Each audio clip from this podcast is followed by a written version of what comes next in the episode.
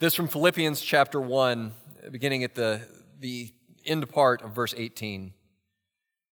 Yes, and I will rejoice, for I, know, for I know that through your prayers and the help of the Spirit of Jesus Christ, this will turn out for my deliverance. As it is my eager expectation and hope that I will not be at all ashamed, but that with full courage, now as always, Christ will be honored in my body, whether by life or by death. For to me, to live is Christ, and to die is gain. If I am to live in the flesh, that means fruitful labor for me. Yet which shall I choose, I cannot tell. I am hard pressed between the two. My desire is to depart and be with Christ, for that is far better. But to remain in the flesh is more necessary on your account. Convinced of this, I know that I will remain and continue with you all for your progress and joy in the faith so that in me you may have ample cause to glory in Christ Jesus because of my coming to you again. You can be seated. Let's pray together. Father, we pray that you would open our eyes uh, to see Jesus in his word. We pray that you would open our ears to hear his voice. Give us hearts that are soft and receptive, ready to put uh, what we hear into faithful uh, action in our lives. It's in Jesus' name we pray. Amen. I'd like to consider two, two quotes this morning, two passages uh, that are probably well known to you. Uh, one canonical from our passage here For me to live is Christ, to die is gain. The other one, to be or not to be. That is the question. That, of course, uh, the words uh, that William Shakespeare put on the lips of Hamlet. Two men uh, pressed with the same issue, considering the same question. In a broken world, in a world of suffering, is it preferable to live or to die? Now, to, to take you back to ninth grade English class, you'll remember that Hamlet is facing the situation of his father murdered by his uncle, his own mother now married to his uncle, and torn to a place of inaction between avenging his father's death on the one hand or taking his own life on the other. I'll read a little more of it. To be or not to be, that is the question. Whether 'tis nobler in the mind to suffer the slings and arrows of outrageous fortune, or to take arms against a sea of troubles and by opposing in them, to die, to sleep.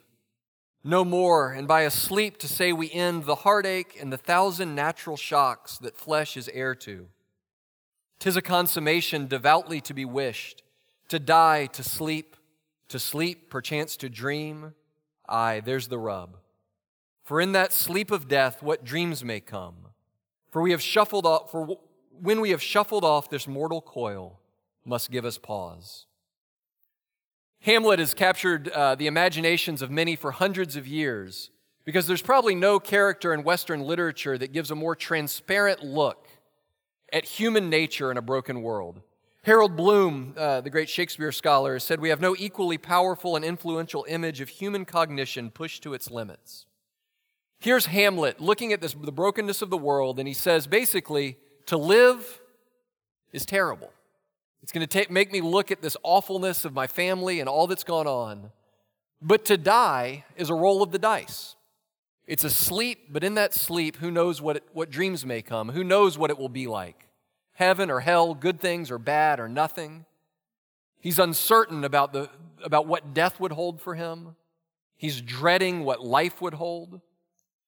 I think there's many of us that can identify with this, especially in, in our, sac- our secular age where it seems like so many of the old certainties have gone away, where it feels like we're unsure of what this life would hold, of even what would, be, what, what would await us in our death. And yet, into that comes the Apostle Paul. The Apostle Paul sharing the same human condition, the same uh, state of being torn between life and death. You'll remember that where Paul is writing this letter, he's imprisoned and awaiting his trial. Awaiting a trial that, if convicted, would bring him almost certain death. And so he waits in prison, wondering if when he faces his trial, he'll be acquitted and set free to live a life, or if he'll be put to death. And he's weighing the two. What's better, to live or to die? And where, where, where, where Hamlet says, both are equally undesirable, both are a mess. Paul says to live is Christ and to die is gain. To live, to continue on in this life, means more of a life gripped by a purpose and a mission that had become the center of Paul's life, making Christ known in the known world, enjoying the sweetness of, of his presence, ministering within his community. So to live is Christ, and to die is gain. It's even to attain more of Christ. It's to attain Christ uh, really, to be with him by, uh, by sight and not merely by faith. And as he's torn between the two, he essentially comes to this conclusion It's better for me if I die. To be with Jesus is better by far. But it's better for the community that I live. It's better for all of you that I continue on in, the, in life so that I can love you and advance the cause of the gospel among you, so I know that I'll continue to live. Where can you know that kind of faith, hope, and love? where you can find the courage to face life no matter what it, what it holds. Right? We've said that this, excuse me, this section of Philippians chapter 1 is really about joy and faith and life in the midst of suffering. So, how can you find life in the midst of suffering? How can you find hope even in the face of your mortality? And find love to animate your life with purpose and mission? Well, that's what we're going to see in this section from the Apostle Paul this morning. The first thing we want to look at is a living faith. A living faith.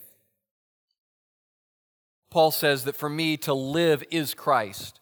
You know, if you look in, in the Greek here, this, this sentence is really, it's, it's choppy, but it basically says to live, Christ, to die, gain. So Paul could basically put an equal sign and say that all of my life, everything I enjoy, my life equals Christ. That everything good that life holds is in Christ. To live is Christ. You know, when Paul met Jesus, you remember that scene from the book of Acts where Paul's on a journey uh, to Damascus. He gets literally knocked off his high horse, right? He gets an appearance of the resurrected Jesus comes to him. He sees Jesus. He's knocked off his horse. He's given in that moment a, a, whole new life. His entire life becomes redirected. He goes from being a man who vigorously and hatefully persecuted the church of Jesus to being one who, who could then say that to live is Christ, for one for whom the resurrected Jesus became the very center of his life. Paul, in that moment, uh, Luke in the book of Acts does a, an amazing job of kind of narrating this story where Paul literally gets a new set of eyes. Right? Remember he goes blind and then his eyes are opened again. That he gets a whole new grid through which to view the world. Jesus comes, becomes for him that center point, that, that lens through which he interprets everything else that happens in his life, whether it be imprisonment or freedom, success or failure, pain or pleasure, becomes interpreted through the lens of Jesus. And that's how he can, even in the midst of his prison, say, For me to live is Christ. Now, how would you, you know, each one of us has some way that we would complete the sentence For me to live is blank. Right? For many of us, we might uh, idealistically want to say that for us to live is Christ, to live is God, to live is our faith. It's the most vital and important thing in our lives. And yet, is it really? If we were to look at our lives, would, would, would perhaps many of you say that for, in practice, for me to live is family? Right? For many of us, our family, our marriage, our children becomes, in, in a practical sense, the orienting central piece of our lives. For me to live is work. Men, especially, we have a tendency to define ourselves by what we do, by what we make, by our status and position that we attain practically I can enter into my life saying that for me to live is to be a pastor. For me, to, that, that's where I find my identity and my worth, my reputation. We have a tendency to define ourselves by our work. Perhaps for you to live is your hobbies, your, your, your pursuit of your comfort and pleasure. For you to live is golf, to live is uh, water skiing, to live is reading. But Paul says, and really shows in his life, that for him to live is Christ. It's not that the other good things in life don't matter, right? Certainly, our family is a gift and a stewardship from God. Our work, the work of our hands and what we make, is a part of the way that God created us. Even the enjoyment of His creation and our hobbies are good things when they orbit around Christ. When we can honestly say that to live is Christ. And these other things, they add texture and they add richness. They provide for us a way to follow Jesus in the world, but they aren't the center of our lives. Because, friends, at some point we will all learn what Paul learned is that everything else but Christ can be taken away from you and will be in this life. Right? If Paul's if Paul said that for him to live is his freedom, it's his health, it's his ministry. At this point, when he's wasting away in a Roman prison, unable to carry on his ministry in the same way, unable to enjoy his friendships in the same way, unable to enjoy some of the things of the outside world, he would waste away in despair.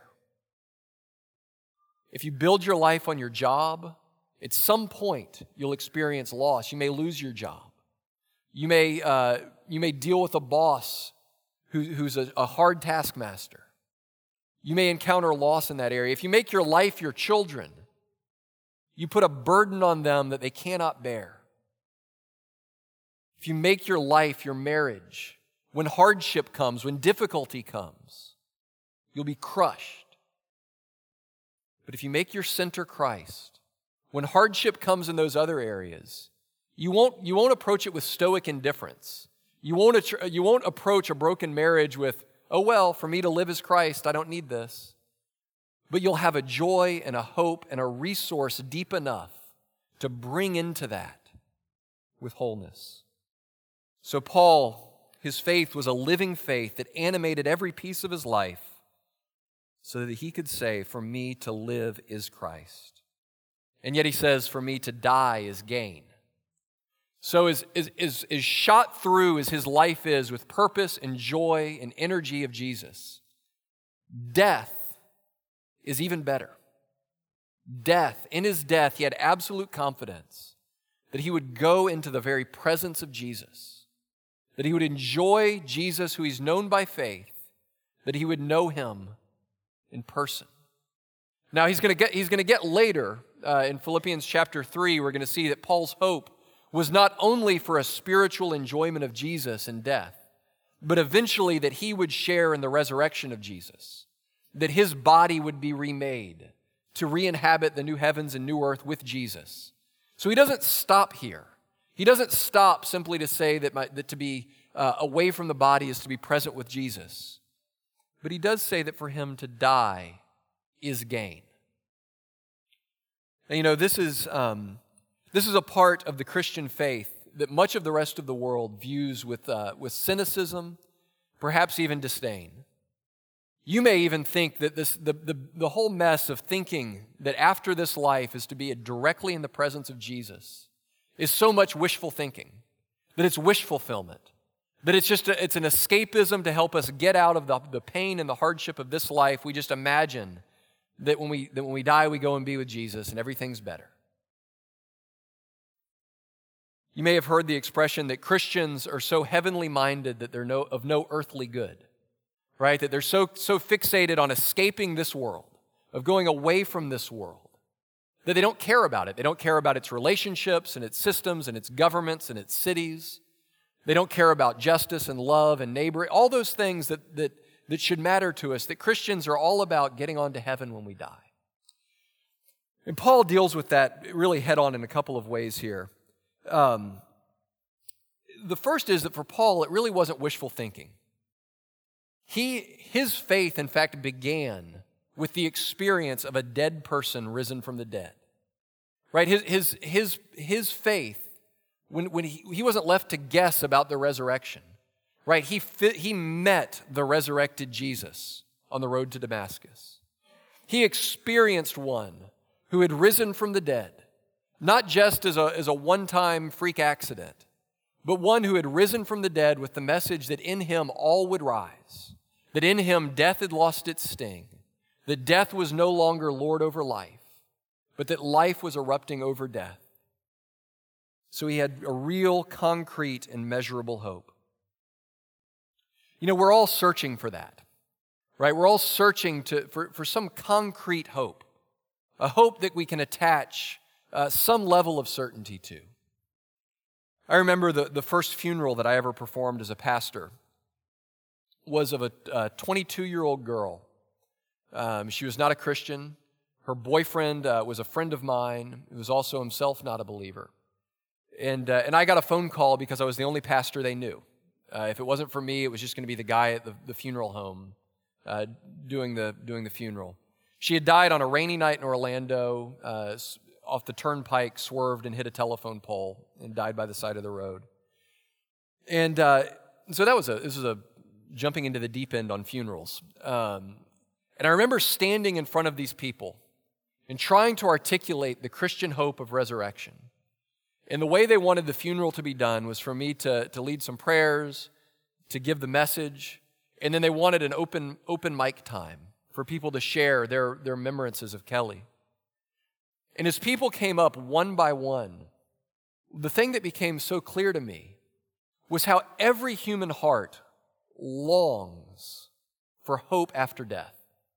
And in the absence of something certain, we just, we just kind of make stuff up. What happened time after time was statements like, well, well, we know that Kelly has her angel wings now. We know that Kelly's not really gone from us, she's here with us. We know that she's looking down on us. We know that she lives on in each one of us. Right? What, it was the feeling of a room full of people grasping for hope, grasping for something solid to hold on to, grasping for something to enable them to face her death and their own with what Paul had the ability to say that to live, to live is good, to live is to enjoy the beauty of Jesus, but to die. To die is to enjoy the beauty of Jesus in its fullness, to enjoy his presence, to await resurrection. To die is certain hope. Now, what did that make in Paul? Did that make Paul a man who was so ready to get out of this life that he was so heavenly minded he was of no earthly good? Did that make him an escapist? Does it make that for each one of us? Are we just here biding our time until we get to go and be with Jesus? No. Look at what it gives Paul. It gives Paul what we're going to call a radical love. So remember, he says, it's, it's better for me that I die and be with Jesus. Verse 24, but to remain in the flesh is more necessary on your account. Convinced of this, I know that I will remain and continue with you all for your progress and joy in the faith. Do you hear what Paul says? He says, I, I will postpone the joy of being with Jesus, not so I can avoid the pain of death, not so that I can keep on going in this life, but for your account. I will continue to live motivated by love, motivated by my calling, that I might be involved in your life, loving you, shepherding, shepherding you towards what Paul summarizes as your progress and joy in the faith. So, if, if heaven is to be preferred to life, why go on living? Because life offers you a chance to love. It offers you a chance to love. It offers you a chance to enter into the lives of other people with a single eyed focus on their progress and joy towards Jesus. Their progress in the faith, moving closer to Jesus, walking nearer to Him. Their joy in the faith, enjoying Jesus and delighting in Him. I love the picture that we get of Paul's heart here. Right? Do you, do you, the, the pastoral warmth that he felt for the Philippian Christians just kind of drips off the page. that his reason for wanting to get out of prison, his reason for wanting to continue on in the Christian life, is that he might get back with them and pursue their progress and their joy in the faith. You know, as an aside here, I think there's no better description of the pastor's job description than pursuing the progress and the joy in the faith of all of God's people. Um, you know, this I get, I get, to talk a little bit about Chuck for just a second. Chuck is a uh, I love Chuck. He's a wonderful guy. He's a fantastic pastor. But I know that this is how Chuck, this is why Chuck is given to you as your pastor. That he would live among you, not because he's holier than you, he'll be the one to tell you that. Not because he's smarter than you, he's smarter than me, but you know, not, not just because of that, but he's placed in this community. A pastor is given to a church for their progress and joy in Jesus. You know, I can speak as a pastor. It's difficult in this world to figure out what your job description is sometimes. Right? We attach a lot onto pastors. Right? We're supposed to be preachers, as eloquent and, and intelligent as a professor. We're supposed to run the organization of a church with all the know how of a CEO, right? Be strategic and organized. We're supposed to have the gentleness and care of a counselor. And in the midst of all of that, to put our family first there's, a, there's an immense pressure that works to write a pastor's job description in different ways. But I know that Chuck's heart for you, and furthermore, the heart of your elders for you, is that they would live among you for your progress and your joy in the faith. That whether, uh, whatever it is, I mean, a pastor wears a lot of hats. Paul wore a lot of hats apostle, missionary, preacher, teacher, writer. But the, the central passion of his life with these people was their progress and joy in the faith. So our preaching is tailored towards that, towards your progress and joy in Jesus. Our, our efforts to do small groups and education and fellowship ministry, all of those things are for your journey and progress and joy in Jesus. That that is what a shepherd, a pastor, is there for. So create space for that in your life. I remember you met Mike Malone at Chuck's ordination, many of you. Mike was a, a friend and mentor to many of us. I remember uh, I used to sit down with Mike Malone, usually, um, usually at, a, at an Irish pub. And the first question Mike would always ask me is, Brother, how is your soul? And I remember thinking, that is an awkward first question. That is, you know, normally when you get together with your friends, the first question is, you know, oh, can you believe what the Jaguars did? Can you, how about this weather we're having? But Mike intentionally pushed in to find out the progress of what was going on in my soul. What was going on in my heart? Was I experiencing joy in Jesus? So let's make those kinds of conversations between pastors and people normal.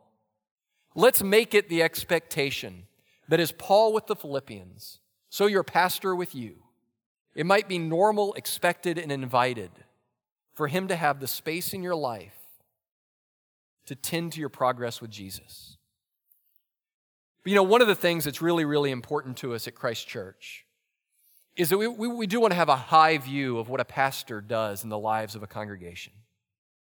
But it's not just the pastor who has a ministry here right? Uh, ministry isn't something that one person does and the rest of us just show up and have done to us. It's something that we all engage with. We all find our, our, our purpose and our meaning in the ministry of Jesus, extending his love and his care and his grace and his truth into all of the places and all of the arenas where God's placed us. Perhaps in the church, right? For some of you, you have a ministry in the church of working with children or youth within the nursery, within the music ministry. So some of us, we, we should all seek to extend the ministry of Jesus within the body. But we all have others that God has given us in our lives with the intent that we pursue their progress and joy in Christ. Right? Parents. Do you pursue the progress and joy of your children in the faith? It is, that is a, that is a tall order.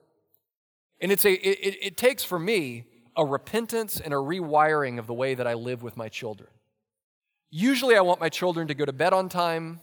I want them to eat their vegetables. I want them to get dressed and ready for school. I want them basically to do what I say when I say it uh, to make my life easier. It's hard to reorient your heart towards your children, to say, I'm not, I'm not just after their external obedience. I'm not just after them showing up well dressed to school and behaving and not getting a letter written home from the teacher, but I am actually pursuing their progress in Jesus. So, their growing understanding of their own sin, their own need of a Savior, the joy that's offered them in the gospel. I'm pursuing their hearts, not just their behavior. And I'm pursuing their joy in Jesus. I'm not trying to teach them to be good boys and girls so that God will love them and they'll be accepted and they'll be good people. I'm teaching them that they can't be good enough, but that Jesus came from heaven to earth to pursue their hearts, to die on the cross, that they could have life with Him and then find the freedom to be truly good. So, are you pursuing your children's progress and joy in Jesus? What about the, the calling that we have as in friendship, right? As friends, in a community. Are you pursuing the progress and joy in the faith of your friends? Or have you cultivated lots and lots of sports and weather friendships? Lots and lots of friendships where you're near one another, where you give one another some companionship, but you never step enough into one another's life to help in a meaningful way to engage the heart and help to point them towards Jesus, help them to take their next steps towards Jesus? Do you have a sense of your calling as a friend, as a ministry of Jesus? Spouses, in your marriage, do you view your calling as a husband to be your wife's progress and joy in Jesus? Do you have a vision as, your, as a wife of your husband's journey to intimacy with Jesus, his joy in Christ. Right? We spend a lot of time trying to change our spouses, right? I mean, we, we, we, we, we all try to kind of subtly or not so subtly, either obviously or manipulatively, work to kind of remake our spouses in our image. How much time do we spend praying for our spouses that they would be remade in the image of Jesus? They would be remade a sanctified and more holy version of who they are. I remember uh, reading something that Tim Keller wrote. It says, The whole world uh, believes when they realize, at some point in every marriage, you realize you married the wrong person, right? It just, it happens, right? You realize that this person isn't uh, going to make your life as easy as you thought it would. They're not going to plus all of your minuses. They're not going to orient their entire life around your happiness, right? You realize at a point, some point in every marriage, that you married the wrong person. You married a sinner. The whole rest of the world has no choice in that moment but to choose to either kind of suck it up and keep on going or to leave and try to find the right person. Only Christianity acknowledges that yes, you married a sinner. Yes, you married the wrong person. But the marriage itself is built towards building a better version of that person. Right? Your marriage is about your sanctification, your growth in Jesus. It's about rubbing off our selfishness and our need for control, our need to dominate one another. That you pray more and more that as your spouse starts to look more and more like a, like a Christian, sanctified version of themselves, and as you start to more and more look and love like Jesus, that that's the magic of Christian marriage. So, husbands and wives, do you move into each other's life for their, your progress and joy in Jesus? Because that's how Paul oriented his life along that kind of love for these Christians. And he could only do that, and we can only do that when we realize that that is how Jesus is loving us. Right? That today in your life, Jesus the one who laid aside his comfort and his happiness, willingly entering, entering into suffering, even suffering on the cross, for your soul, for your life, for your progress and joy in the faith. That, friends, is how faith, seeing the living Jesus, orienting our lives around him, gives us certainty, a certain hope in the face of death, and a radical self giving love in our community and in our world. Let's pray. Father, we do long, each of us, for progress and joy in Jesus.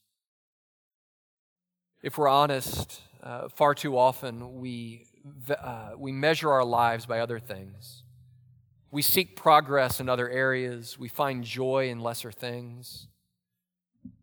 Jesus, we pray that increasingly you would be the one who satisfies our souls, the one who alone gives us comfort in life, gives us hope in death, and animates our love in our world. Lord, even now as we uh, begin to prepare our hearts for your table, we pray that there we would find uh, the satisfaction that our souls need, the grace that we crave. In Jesus' name we pray. Amen.